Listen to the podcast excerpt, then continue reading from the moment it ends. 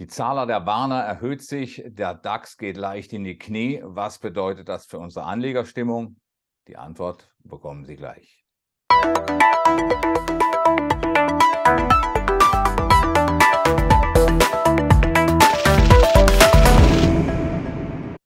Hallo Joachim, im Vergleich zur Vorwoche hat der DAX wieder ein bisschen leicht nachgegeben. Was auffällt, ist, dass die wechselwilligen, eher trading-affinen Teilnehmerinnen und Teilnehmer im Vergleich zu den vergangenen Monaten sich eher zurückgehalten haben.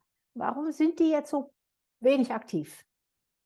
Ja, in der Tat, Edda, es ist äh, nicht so wahnsinnig viel passiert seit unserer vergangenen Sentimenterhebung, aber der DAX hat immerhin versucht, nochmal ein neues Jahreshoch zu machen. Das ist in der vergangenen Woche gewesen und das ist aber schon längst vergessen. Schauen wir auf die Anleger, mit denen wir es zu tun haben, die institutionellen Investoren. Da hat sich in der Tat wenig bewegt. Unser Börse Frankfurt Sentiment Index, der geht gerade mal im Wochenvergleich um drei Punkte nach oben auf einen neuen Stand von minus 22. Das heißt also im Prinzip äh, ist der Pessimismus geblieben. Da gab es vielleicht hier und da äh, den einen oder anderen, der von der Seitenlinie gekommen ist, äh, der sich auf die Bullenseite geschlagen hat. Aber im großen Bild ist das im Prinzip als eine unveränderte Stimmung gegenüber der Vorwoche zu bewerten.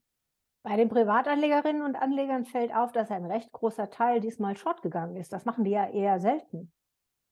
In der Tat, das letzte Mal, wo wir so einen Börse Frankfurt Sentiment Index der Privatanleger hatten, äh, das ist am 21. September des vergangenen Jahres gewesen. Aber der Stand, der ist gerade mal äh, minus acht. Das heißt, wir sind hier um sechs Punkte gefallen. Das ist wirklich nicht so wahnsinnig viel.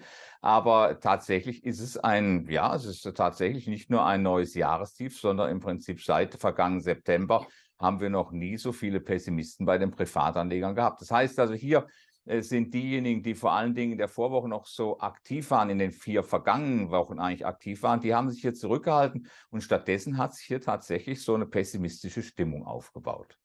Was denkst du unterm Strich? Funktioniert die Marktstimmung diesmal jetzt in dieser Situation als Kontraindikator? Also stützt das Ganze den Markt?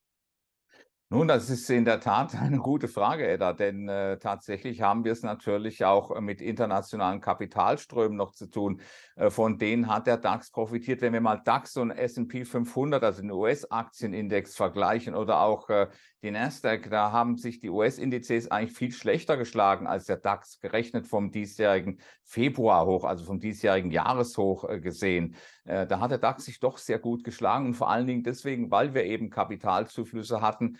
Äh, Im Gegensatz äh, zu den US-Indizes ist hier doch einiges nach Europa noch reingekommen. Ist nicht viel gewesen. Das hat so ein bisschen gestützt. Auf der anderen Seite haben wir natürlich auch deswegen keine großen Stimmungsveränderungen, weil diejenigen, die hier auf schwache Kurse setzen, das ist die Mehrheit der institutionellen Investoren. Auch bei den Privatinvestoren haben wir so eine Mehrheit. Da könnte man natürlich meinen, naja, wenn die jetzt die Gelegenheit bekommen, unter knapp unter 15.000 äh, zurückzukaufen, dann werden die das auch tun. Aber die große Frage ist natürlich, gibt es unter Umständen bei all diesen Zinsängsten und Inflationsängsten, die vorhanden sind, gibt es womöglich einen größeren Schlag bei den US-Börsen und dann äh, sähe die Geschichte unter Umständen anders aus.